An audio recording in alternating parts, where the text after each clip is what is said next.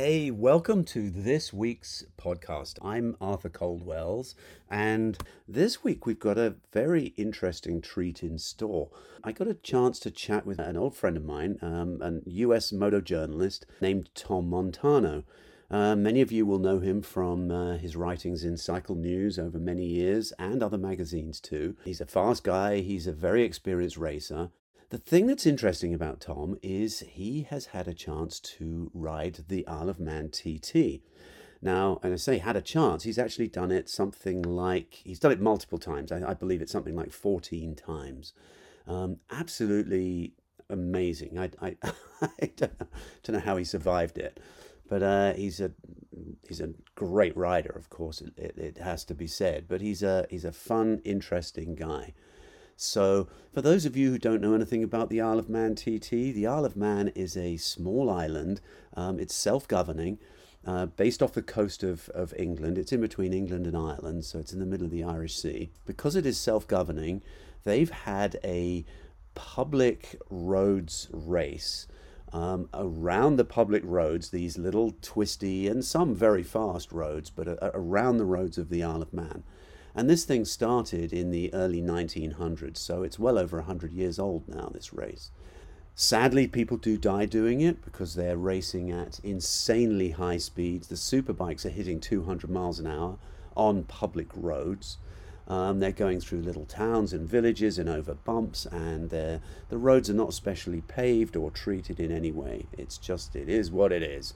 And you're out there riding it as hard and as fast as you can. One lap is something like 37 miles and over 200 corners. There are multiple class races, as with any type of motorcycle racing. You get your 600 Supersport races, there are superbikes, and there's a thing called the Senior TT as well.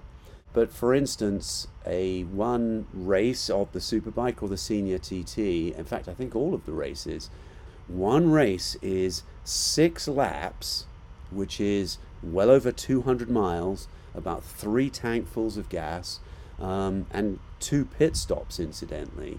So it's about over 200 miles and something like 1,200 corners these guys are taking.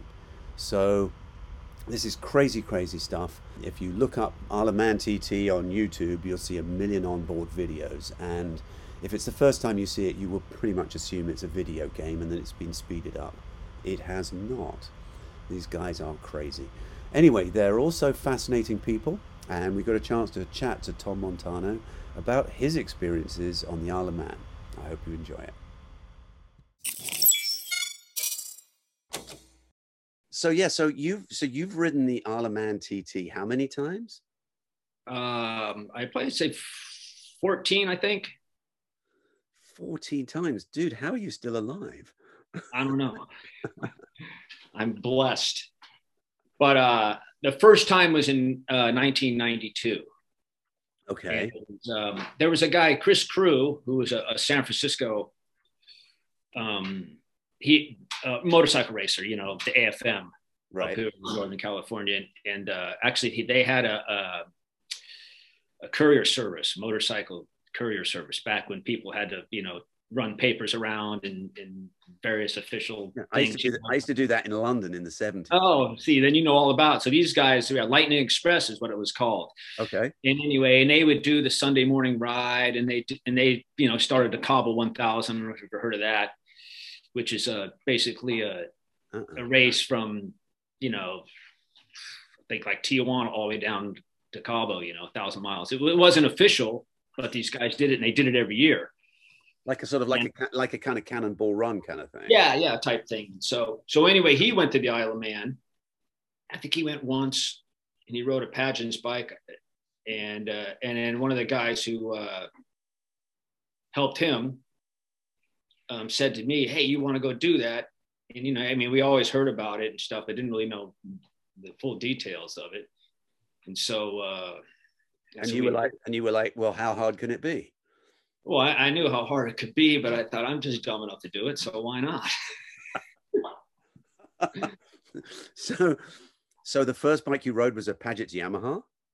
Or? No, I had an FCR 600, and we put it in a crate and shipped it over there. Back when you can do that.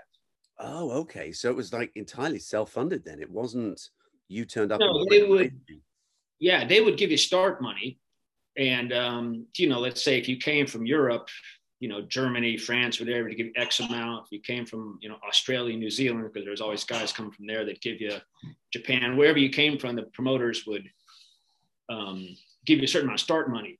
So that, so from the US, you know, you'd probably get $1,500 or something, or maybe a little more, depending, who knows how much, you know, which would, you know, then it would cost, you could put your bike in a crate and fly it to London or Manchester, whatever, you know, maybe for $1,200, $1,500 return.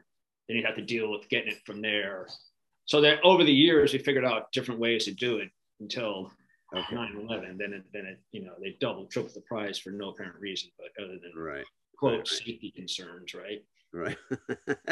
But essentially, so the start money sort of kind of maybe covered a bit of your shipping costs, or most of your. I mean, sometimes, well, you might get, you know, maybe I should say 1,500 pounds or something, which would be, you know, $2,500 or something at the time, depending. Well, you might know more than me, you know, back in 92, 93, what the exchange rate was, but.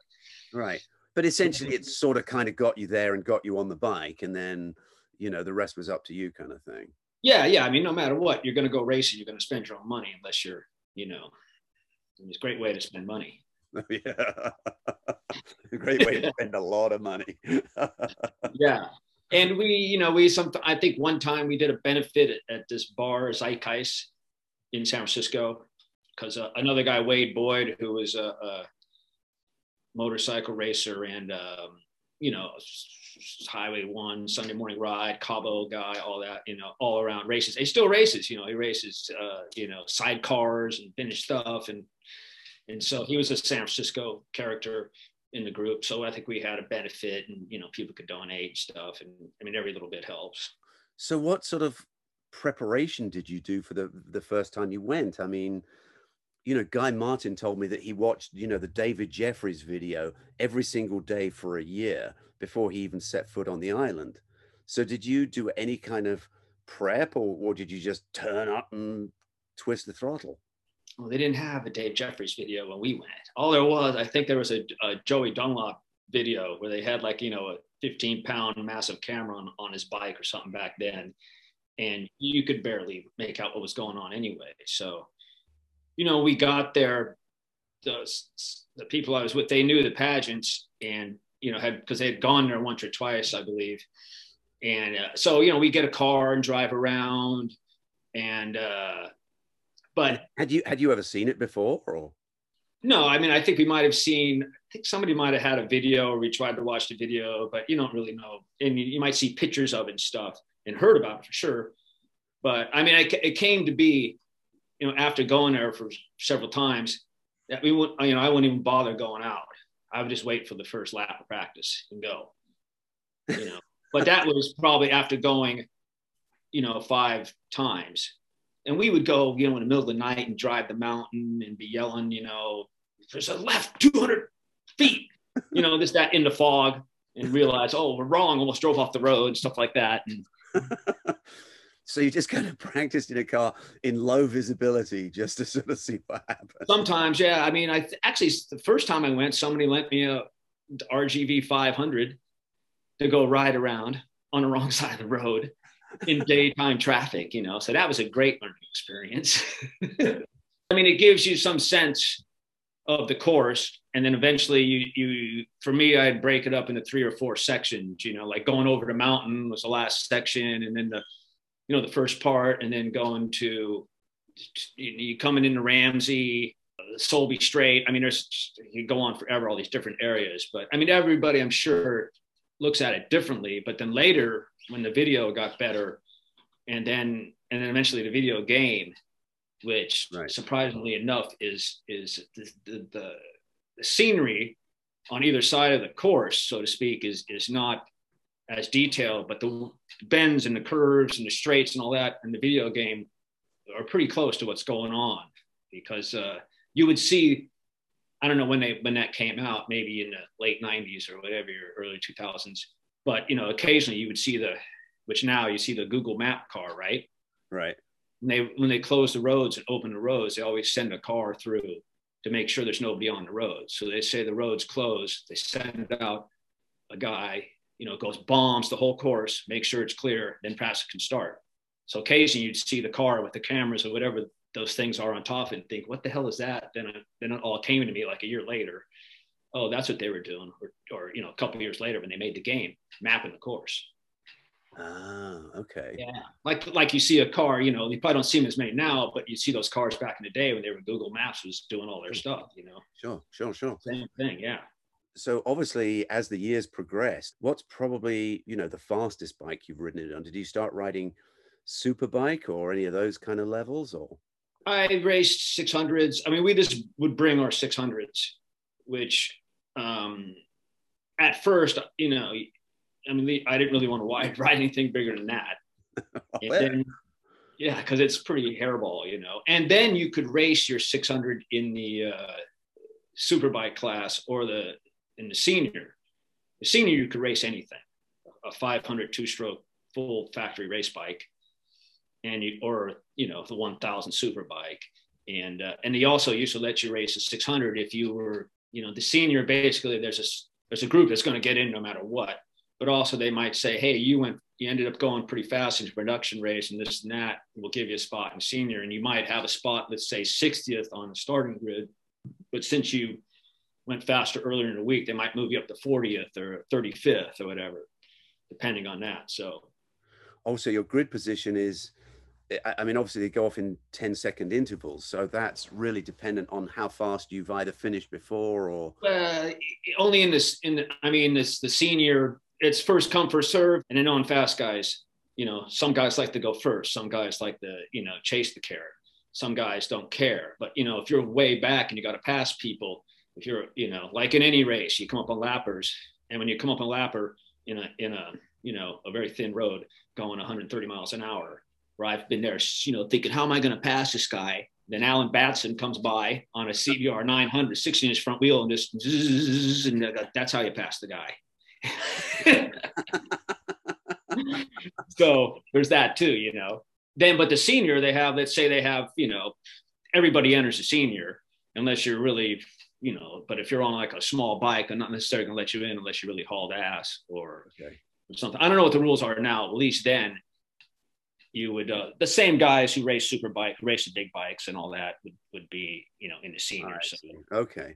Okay, so that's what the senior is. It's just a sort of anything goes kind of class. Yeah, it's the one class where you could race a MotoGP bike. Okay. But you can't race it, you know. And then they didn't have Superstock 1000 until when they started racing those in general. They pretty much follow FIM Superbike rules.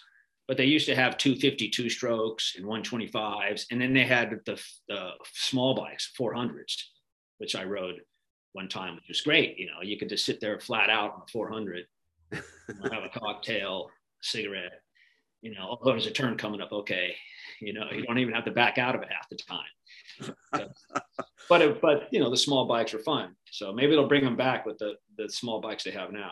Sure. You even didn't you ride an electric bike? I think in the, you know, a few years ago when they were still doing that.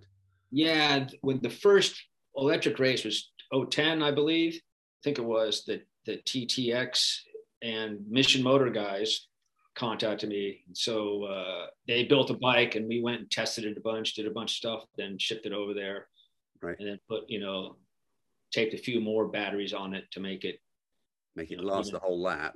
Even that much heavier, and you know, couldn't get it. I don't think they made a heavy enough fork spring, or haven't yet. Maybe they never will. Who knows? But anyway, yeah, we rode that race. That was, you know, a whole different kind of scenario. So, do you have a sort of a favorite section of the race or of the course, I should say?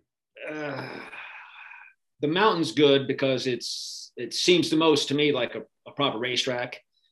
Right. Because it's not houses and stuff. There's still curves and hillsides and cliffs to go flying off, but and it's smooth. You know, after the Sulby Straight, there was a really bumpy section all the way down to Ramsey. And I remember over the years thinking, God, this is like a motocross track. And then one time at, you know, like 5 in the morning when they used to have morning practices, sitting in the Arite helmet tent when it's, you know, raining or foggy and you don't know if practice is going to start. Everybody's sitting there drinking tea, warming up, trying to stay cold. A guy, Colin Gable, who was a fast racer, he said to me, he says, "Oh man, you got to loosen up your suspension to get over that stuff." You lose a little stability up on a mountain where it's like a proper road, you know, course where it's smooth, but you'll make it up. So I did that, and I came to really enjoy that section of the course because it was, you know, bumpy, just, you know, brutal. You think you're going to break a shock or something, you know, something crazy like that. Wow. Do you get a lot of air all the time? I mean, is the front wheel coming up, or are you? Yeah, well, I mean, there's a couple of. Yeah, well, Ballaugh Bridge, that's an easy one. The thing there is you don't want to go too fast, or you will break something because it's an actual pretty steep jump. But right after Ballaugh Bridge, there's you go out of the town on a right, and then there's a section, I believe it's two lefts, and then there's this little rise in the road. And if you go in the center of the road, which you think I'm going to stay in the middle of the road because if I, you know, something goes haywire, I got some room on either side. The bump is biggest. So if you stay closer to the curve, it's less of a bump. But on a 600, you're flat out. And every time I went over that on whatever I rode, it was always a crapshoot. Is it going to land and I'm going to go, or is it going to go terribly wrong? And after time, flat out in what gear? Sixth gear. Oh, we're flat out in six. Holy shit. On a 600, yeah. You'd go through the second left. You might roll a little bit and then get on it.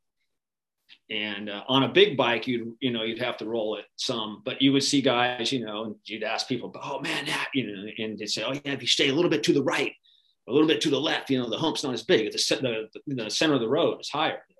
Right. And that's, you know, you wouldn't even think it's a big jump. But that's, for me, that was one of the scariest both wheels off the ground sections of the course because you're flat out or damn close to it. So on a 600, what that, like about a $150, $155 or something? Yeah, you're probably doing that, $160 or something like that. Yeah. And both wheels off the ground at a $160. And yeah. But I mean, for those guys, that's just normal, you know? Yeah, and I mean, what if you don't stick the landing? And, you know, you get some wicked head shake, and you see that sometimes on the videos. I mean, oh, my God.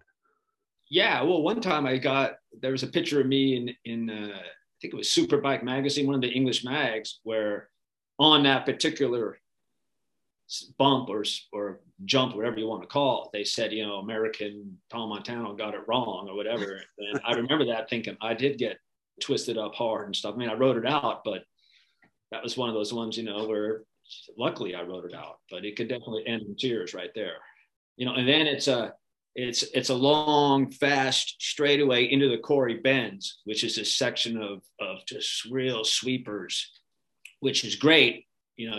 I think I would drop a gear and just leave it flat, and, you know, but it's funny, you think, oh yeah, just nice wide long sweepers, and I would find, you know, fight the bike back and forth at 140 miles an hour, however the hell fast you're going, you know, ends up to be a little bit more effort, which leads into the Sulby Straight, which, you know, the faster you start it, the faster you get down it, and then you got to go all the way down to like second gear or first gear for Ginger Hall, and then start the crazy bumpy section. So, and then Sulby Straight, you go by, there's a crossroad there, and there's a pub and stuff, and people are sitting right there on the, you know, drinking beer and stuff, yelling at you as you're going by. I'm probably 10 feet away from them, 15 feet away, flat out on whatever you're riding. And when I rode the MV, I got down pretty much past that, and it starts to curve a little bit. And that's when I, you know, had to look down at the speedometer while you're still trying to look through the windshield and the hedges, and everything's getting, it's tightening up, and the road's curving like this. And I think I saw 187 or something. And I thought, well, that's enough for me. So you actually looked at the speedometer. Oh, you have to. You got to know how fast you're going, right? Oh, yeah. And then the other place, the Creg-ny-Baa, coming out of there, there's a long downhill.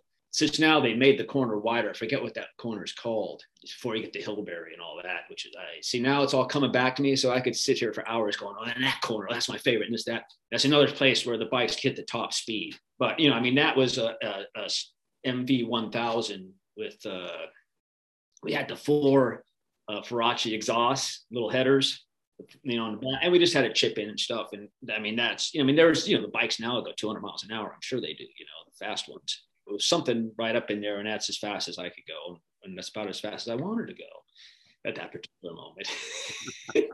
So are you aware of sort of the scenery? Are you aware of the spectators? And when you go past it, or do you just simply not have time for that? I mean, you're going through that stuff so fast and it's so tight. When you say there are people sitting in the pubs and yelling at you as you go past, do you see anything? Yeah, I mean, you know, you see them out of the corner of your eye, then you know where the people are. And so like the Corey Bends, when you come into that flat out, it's a right-hander, and right there is a parking lot on the outside of it, so to speak. And there's a little bit of a hill, or so you could sit there and lay up on the hill like this with your head over, and you can hear the bikes, and they come by. So when you're on a bike, you know there's a ton of people right there. And there's a lot of places in Hillberry, you come down there, there's a big grandstand, and there's this crazy, you know, another flat out fucking nut job corner, which dips down and you drift it all the way out by the tree, and there's all people all along there. So you get to know where all the people are and see them all out of the corner of your eye. And eventually, you know, once you ride it a bunch, you know, you can look. And then there's the Laurel Banks. There's jagged rock walls, you know, on the outside of the course. And I remember one time I screwed up in there or something, you know, some section like this, and I came real close to the wall, and the guy leaning on the wall looking at me, he had to go like that. Wow. Probably just out of reaction, you know. But presumably after a while of riding the course, you started to get to know sort of the nuances. I mean, things like manhole covers and white lines. I mean, I look at these guys going over the mountain and they're crossing over the white lines. It's got to be slippery, that paint. Well, they the thing about the TT is they do everything possible to make it as safe as it can be. So all the paint that's used for all the lines is, you know, grip paint or whatever you want to call it. They have like sort of moto sand or something. Yeah, it's very abrasive. So you don't got to worry about that. I mean, the manhole covers, they can only do what you can do. And there are certain parts of the court on the street or the track, whatever you want to call it, where it's bumpy on this side, there's a bump here. And so, I mean, that's half the game. You know, the guys who know where that's going, the more you know where to be. Why is that guy over there? Then you realize, oh, because it's smooth, or because, you know, the dip in the street is not as high on the side in the middle. So if you go over that, you won't, or, you know, you ride the rear brake here to try to keep the front end down, or all kinds of different stuff like that. Right. You can use the bus stop, schoolhouse. When you come into Ramsey, the last corner, there's a school there, and then the road goes and it goes like this for a bus stop, right? So you can go all the way out into the bus stop and get back onto the street before you hit the curb, you know. But at first, you're just you know, just trying to stay. Did you find like the other competitors like sort of helpful with you? I mean, some of the really fast guys, would you ever talk to them and they'd give you a few pointers or? Sure. I mean, like anything, you know, racing, there's certain people you can go talk to. Like I said, Colin Gable, you know, he said, oh, you got to loosen up here. And then, you know, somebody else would say, oh, that section, you got to do this and that, and I'll look for the little window, and that's your turn in point or something. And look for a window in the house? Yeah, something like that, you know, or aim for that. And then, you know, you'll be good through that section. That's where you want to start your turn. It could be anything. There's a lot of tricks that the guys who didn't there before you.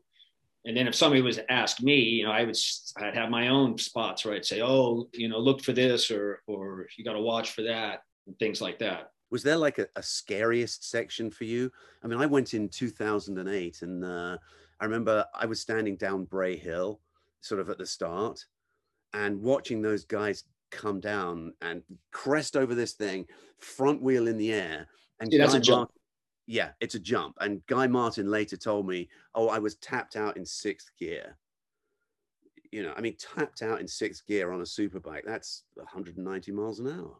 Yeah, yeah. I mean, it's, you start. Leaned over in a jump, by the way. Yeah, yeah. I mean, you start the first lap.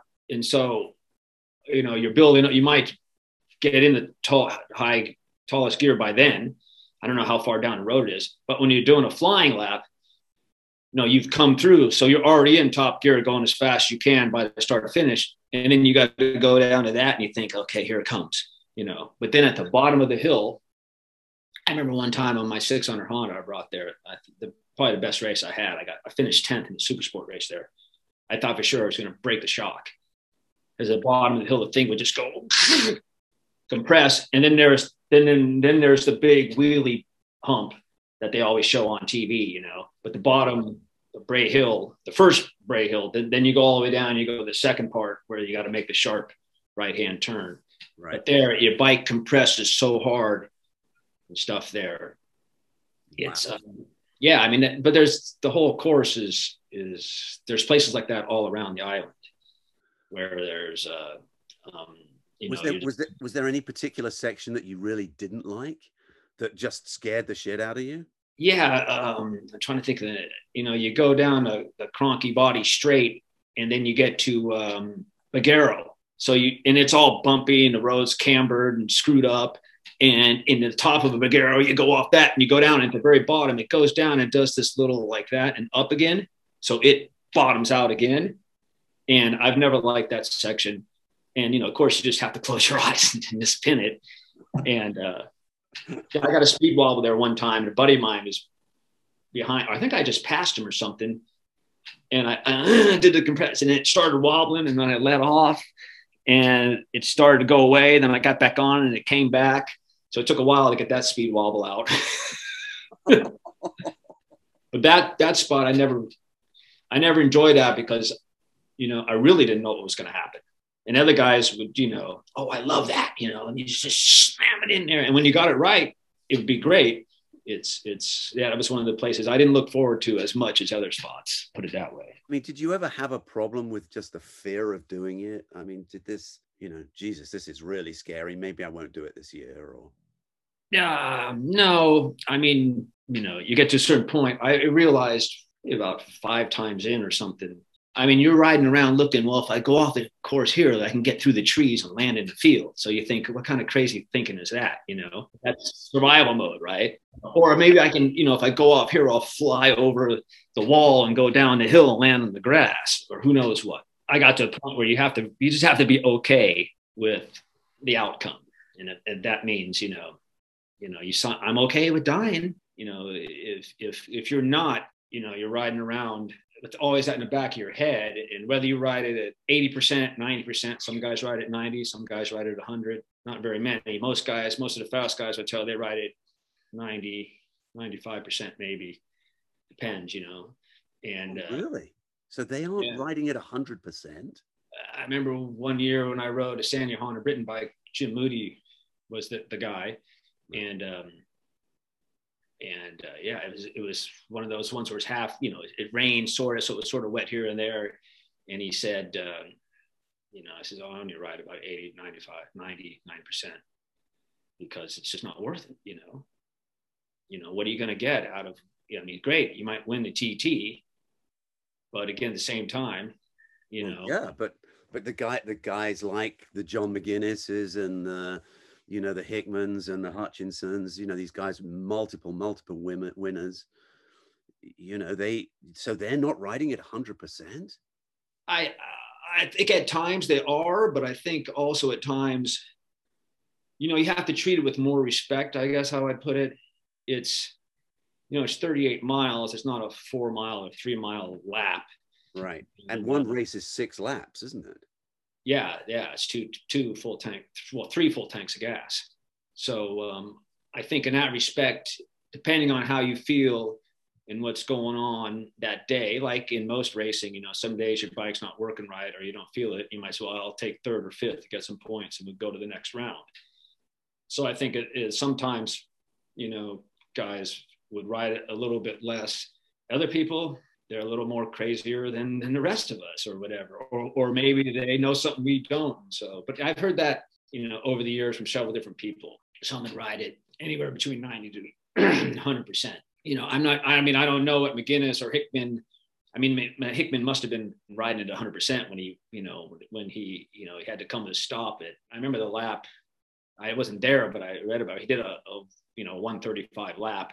I think he overshot and he, you know, backed his bike. I'm still went around, did 135 mile an hour lap. So he must've been on the edge.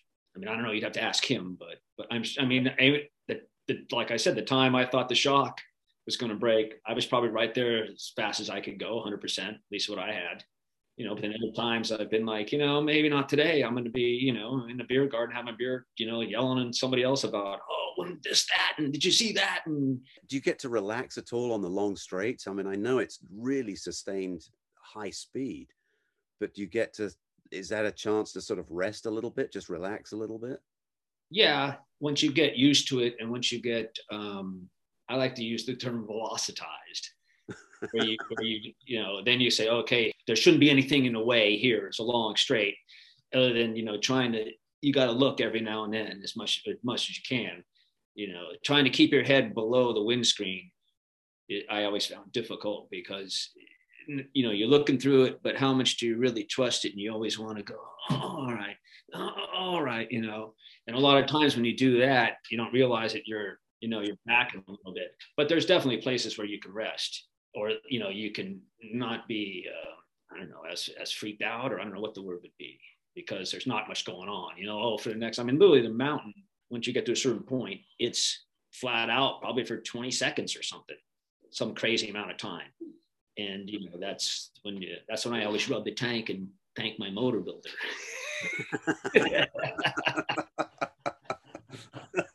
If it's going to blow up, it's going to blow up there. Yeah, that's amazing. Absolutely amazing. So did you ever have any real sort of fear factor with it? Like, sure. I mean, you know, there's definitely times, well, like I said, when I got it wrong down in Laurel Banks and almost clipped the wall, I thought, oh man, you know. And other times some animal ran across the, you know, course or something, or, you know, you mean like a rabbit or something? Yeah, something like that. Yeah. Or you got, you know, when I got that going over that hump wrong, and that's why that corner, I mean, those few corners, few sections of the course are, they always stick in the back of, at least in my mind, of places where, you know I can do this, it's great and all, but I still, you know, and I still think about it. But you got to respect it. I mean, I think that's the one thing about that place is, you know, if you go there, people have gone there thinking, oh yeah, you know, I can, you know, it's just another, oh yeah, just that, you know, and I say, great, but it ain't like no other street race or, you know, Sunday morning ride. I mean, it is, but it's not. It's a full blown crazy race. And when you're out there, which is the beauty of it, I mean, you know, if you're just slacking a little bit, not paying attention, next thing you know, man, I just missed the curb there by an inch. I better, you know, make sure I'm on top of it. Wow. Yeah. So there's all, and like anything with any, you know, track or street riding, you know, all of a sudden, oh man, I just missed that car, just missed me or something, you know. Usually you get caught out when you're not paying attention. Did you prefer it when you were riding, you know, with somebody in close proximity, maybe following somebody or chasing somebody, or did you prefer it when you were just on your own and just doing your thing? You know, if it's somebody who comes by you, you think, okay, I'll follow this guy and see what he's doing. And sometimes you pick it up. Sometimes, you know, it's fun to be by yourself too, because you don't have to worry about anybody around you. I mean, when you catch up to people, that was always, you know, how you got by him. Like, you know, like everything else, if you get by the lappers quick, you get on. If you don't and you hesitate, you know, then you know, you can almost set yourself up to continue to do that, where you, or I should have just made the move, you know, 5 corners back. But yeah, I mean, sometimes it's fun. You go back and forth with guys over the mountain, you know, and then they might clear off into town and you might catch them back on the mountain, or vice versa. Some guys are faster here or there in sections, you know. So, but yeah, I mean, it's always good when you're chasing somebody, then you have a like a gauge. So if it's somebody faster than you, you know, that's good. If it's not, but it's also a gauge too. You know, you think, well, I got to catch that guy and pass that guy. But, you know, riding alone is always, it's fun also. Is it sort of physically more demanding than, you know, a short circuit race, you know, just like a sort of a standard Moto America Superbike race? I mean, those are hard work. I mean, it's riding a bike fast is hard. yeah, it's most races would be a whole tank of gas. AMA races, 600s, Superbike, you'd have to have a bigger tank, or, you know, you'd have to, I mean, it would be a full tank of gas, except for Daytona, which is 3 tanks of gas, the 200. And so the TT, all the races are either 2 tanks of gas or 3 tanks of gas. So it's physically demanding, but also mentally, you know, because it's so long. And what I, you know, millions of years ago, I can't remember, somebody said to me, you know, your eyes use up like 25% of your energy in your body or something crazy. I don't know what this statistic is, but they use a lot of energy, you know, what you take in and how you compute it all and how you make it work. And so there you're constantly going for so long, like an endurance race, you know, but endurance race, you're going to get off the thing after an hour or so, and then the next guy's going to ride, you're going to go break. So there, usually the races are, you know, probably an hour, and, you know, if you're fast, it's less time, but it's definitely physically demanding. And the year I rode the electric bike, the Alpine Star guys came, and they put all these monitors in the race suit to see, you know, all the G forces and everything. And I thought, and they said, well, we wanted to see on an electric bike if it's any different.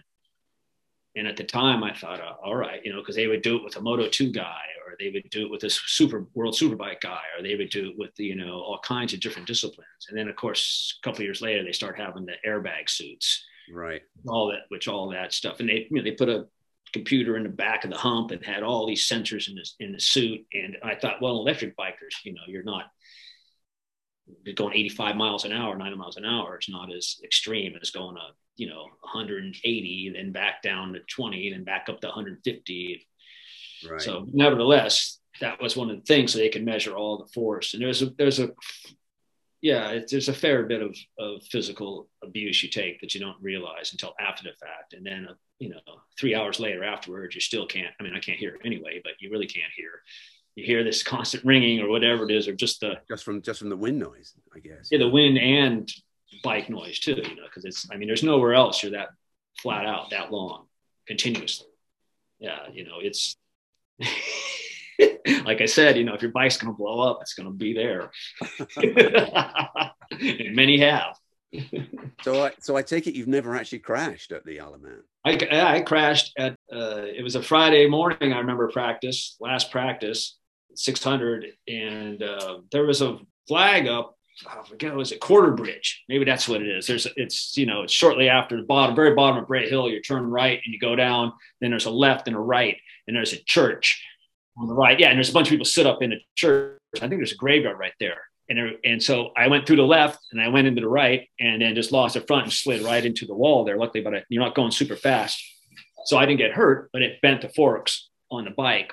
And so I had to, guys brought some forks over from England, the mainland as they call it, and I put it on, put it all together, and there's no warm-up lap. There's no, you know, you just start the race because there's no more practice for the 600s. So, yeah, so I went and rode it up the mountain back way as best I could on the public roads, you know, without, you know, trying to get away with it. Usually you could, you know, sometimes the cops won't house you about that, but then you just start the race. I hope you got it right. Yeah, so that time I crashed. I mean, I was happy to do that, because, you know, at least I got that out of the way with not a serious crash, I guess. And you were lucky not to sort of hit something. I mean, you don't want to hit a curb or a hay bale that's around a telephone pole or who knows what, you know? Yeah. So, I mean, you know, everybody that jokes, you get a new pair of leathers, you better go out and you know, roll around on the ground and screw them up, because right, you can crash and screw them up, or who knows, you know? I've been very fortunate there. And, you know, sometimes, like I said, you know, well, at the end of the day, do you want to, you know, you want to be in the beer tent afterwards talking to your friends about it, or all, you know, is it worth that move? Or, you know, maybe you'll get, you know, 2 more positions, go, you know, 2 miles an hour faster. You know, some days it's definitely worth it. Some days it's not, you know, so you gotta take all that into consideration. It depends, you know, what you got to live for and what you don't, I guess. That's true. So did you do any sort of special preparation or anything? I mean, like before the race, do you sort of meditate? Guy Martin told me that he listens to thrash metal before he goes out. No, I usually, you know, to me, it really doesn't start till you get into second gear off the line, you know. But no, I've always been my normal routine, you know, kidding around, joking with people, you know, almost trying to avoid the inevitable. But I guess you reality. Yeah. Where, you know, I mean, other people, yeah, they get real, all of a sudden they can't talk to them and they're real focused, or are they, who knows what they're thinking? Or some people like use music and that, I can understand that. But I mean, they're all your bikes in the Parc Fermé, and then you roll them up onto the road, and you basically you're waiting to go. So you could be BSing with a guy in front of you, and then your crew guys are there pushing your bike for you or something, you know. And so, I mean, I enjoy that part of it because, you know, everybody's doing the same thing. And, you know, some people really, oh, hey, man, yeah, this, that, all right, good luck, you know, this, that. And other people, you know, you think, I don't want to talk to that guy because I don't know, you know, he's, or do you think, what the hell is Guy Martin listening to? I can almost hear it. Is that, you know, is, what flash metal is that? You know, like that. And, or you might be talking to your guys about, you know, pit stop strategy or who knows what. But yeah, I don't really do any of that kind of stuff, any kind of racing, really, you know, in the club racing and when I race the AMA stuff, you know, I always have a good time right up to the start.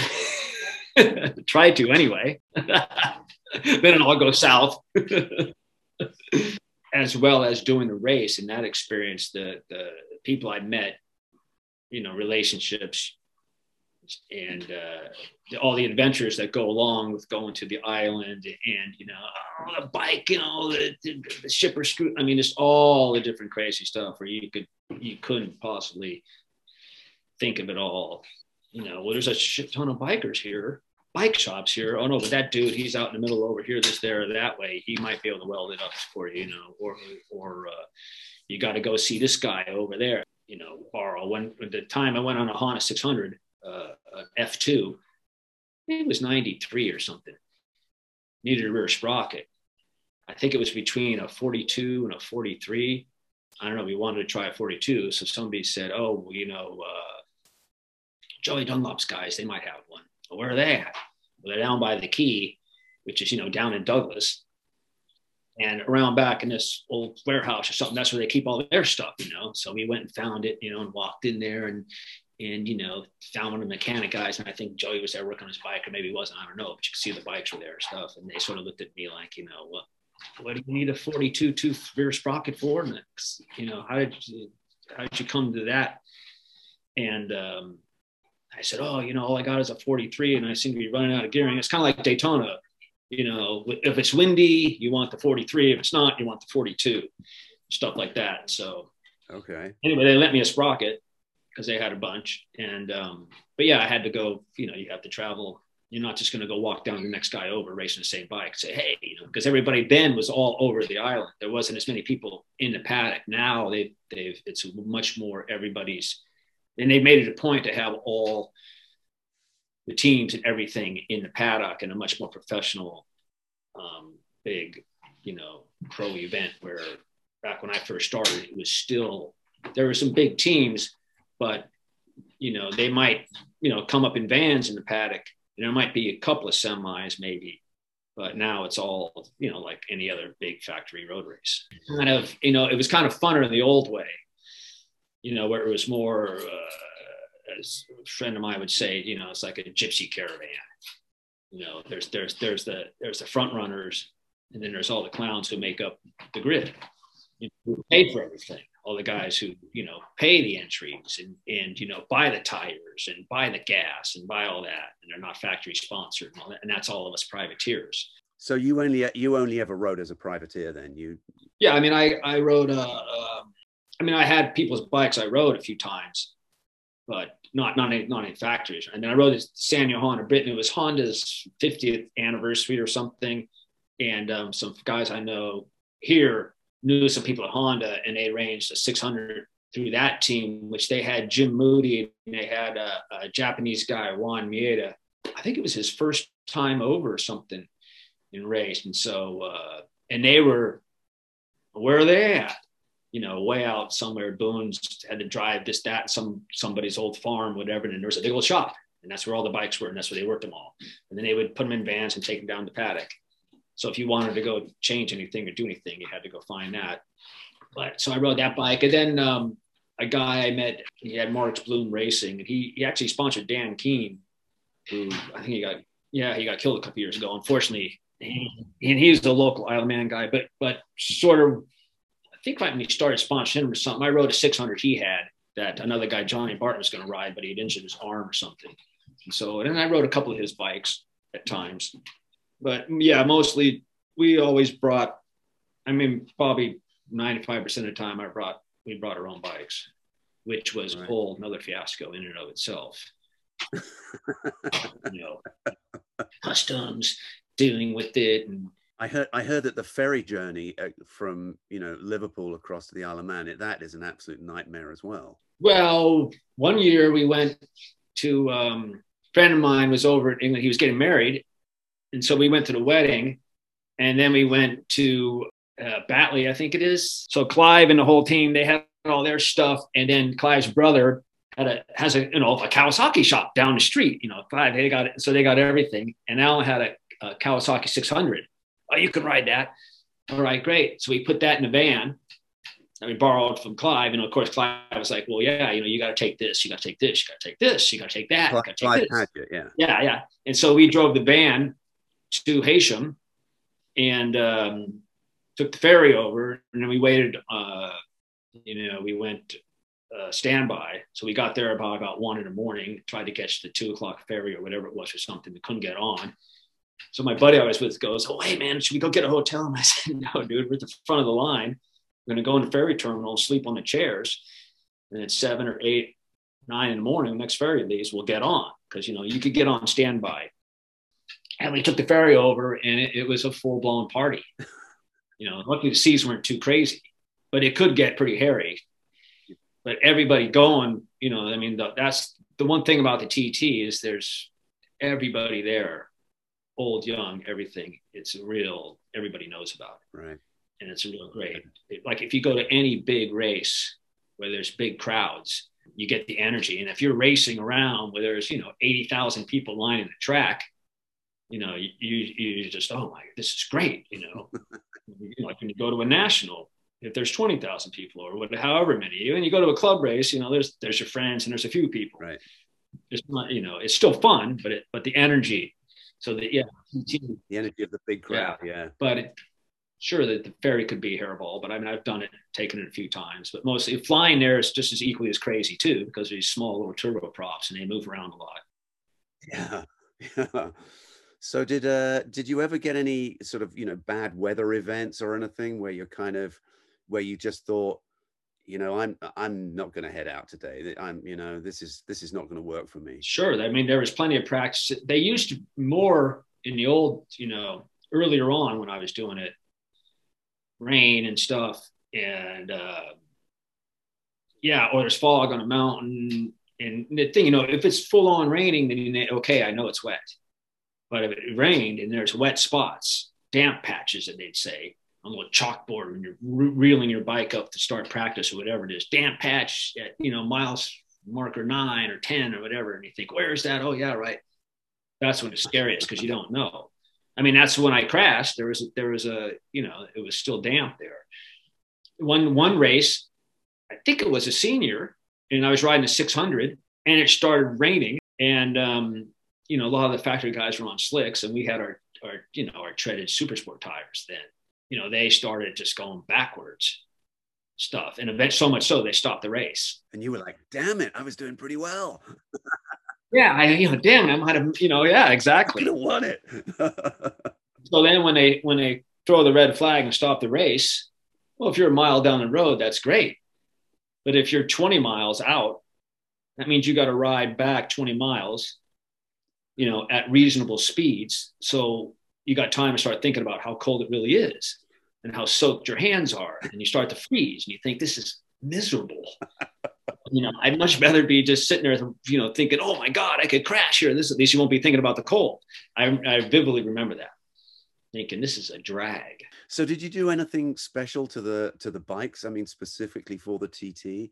I mean, did you have to have like maybe a taller windshield? I mean, obviously gearing you have to take into account, but did you do anything to the brakes or? No, just the gearing, and yeah, you could get the taller windscreen, or they had also, you could buy a little one that you could, you know, screw onto your actual windscreen. But I mean, my biggest thing, and it still is, if I'm going to go to a race, is, you know, you get your bike as prepared as possible. You don't have, so you can concentrate on what's going on in the race. You don't have to deal with running around trying to worry about this and that. I mean, and stuff breaks, and then you have to deal with it, right? It takes, you know, it increases the stress level, takes away from the fun. The more prepared you can be, the better off you'll be. So, but as far as the bike setup, and then that, they're pretty much basically the same, except like I said, he, the person that told me, I'll loosen it up here. So, and you know, the other thing is, you would go there and ride around and mess with your suspension and do all this. And then once the week of practice is done, you'd pretty much end up back where you started. You know, felt crazy at first, but then once you got settled in and the speeds picked up and all that, you realized I just went in the complete circle, you know, and now I'm back to the bike setup I showed up with, which seemed to work pretty good on the circuit racing I do, except, you know, maybe I backed a couple of turns of preload off either end, took some compression out a little bit. And other than that, it was, you know, it's pretty much the same. So, but yeah, bike setup, the most crucial thing is, you know, just make sure it's going to hold together.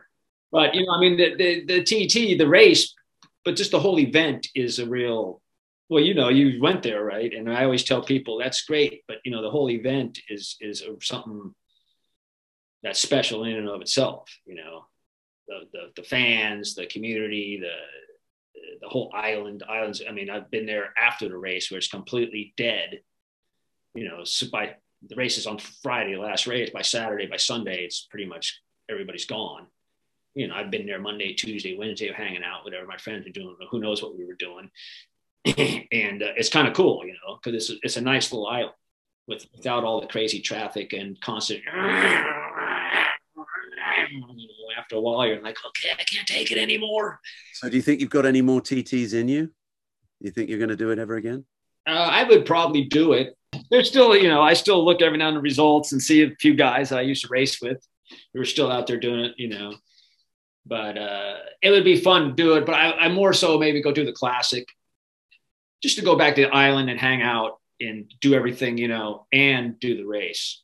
But to, you know, to see the people and see the course again and ride around and, you know, and then, you know, hey, I don't have to win the race. You know, who cares? Even though when you go out there, you're going to try to. But, you know, yeah, have some fun, more or less. I would like to do that for sure. Have you ever lost anyone to the TT that you, I mean, obviously different people die, you know, every year, but has anyone ever close to you, you know, gone that you really? No, only, I mean, the guy Colin Gable, he had a, you know, terrible crash. I mean, I didn't know him that well, but I would talk to him a bunch, you know. I used to talk to Hislop, you know, and you'd see him at, you know, at a gas station or something and say, oh, this, that, and that. But of course, he didn't crash the TT. He got killed in a helicopter accident or something, apparently. And a few other people, but the Japanese guy, unfortunately, he got killed one year. I mean, that's the crazy thing of it. You know, there's, yeah, nobody I only knew from the TT, really.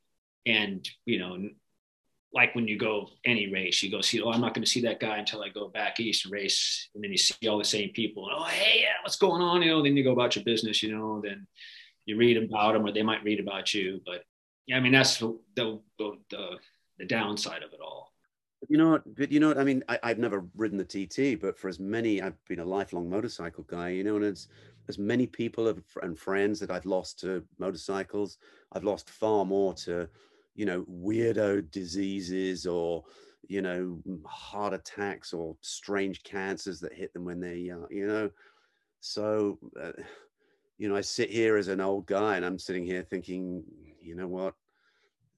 Motorcycles, sure, it's more dangerous doing motorcycles than it isn't, but at the end of the day, just living is dangerous, you know. So something's going to get you, so you might as well go out and have fun and do what you like. Yeah, sure. One of the things we would talk about, or people thought about, was the amount of miles that were covered by all the racers over the 2-week time of practice and races you know, let's say you had 80 guys who each rode 500 miles, you know, for the whole duration of the TT. So that's X amount of miles covered, and percentage wise, motorcycling,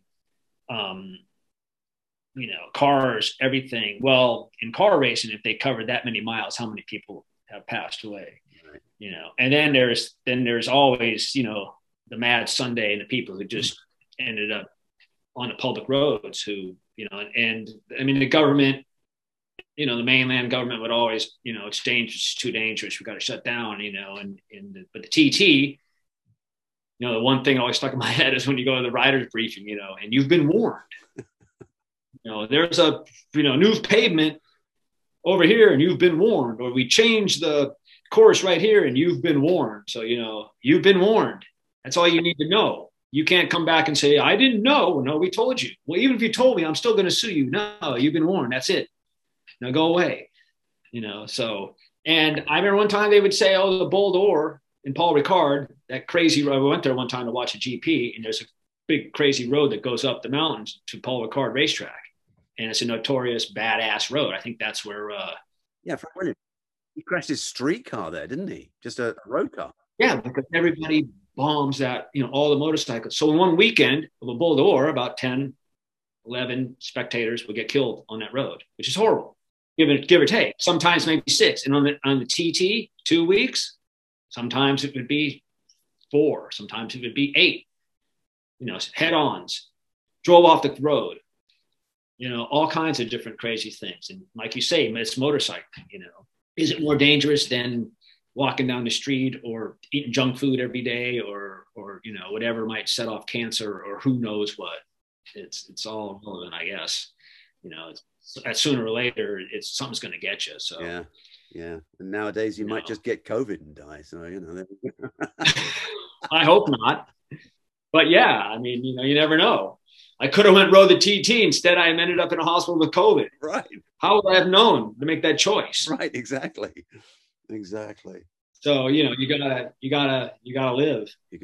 You only have so many goes, as we say. Yeah. You gotta know where to use them and how to use them. Yeah. You don't want to use them all up in one place. Yeah. Well, good for you, man. I really admire just the fact that you just did it and continue to do it and had such a great attitude. That's just awesome. That is absolutely amazing. What an amazing life experience.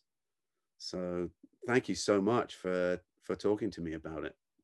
Yeah, it's like I said, the race and everything else about it is really, at least for me, it was very enjoyable, and all the experiences. And of course, there's plenty of bad experience too, but that goes with anything. But yeah, the good way outweighs the bad. And yeah, it's just I probably do it again. That's how crazy I am.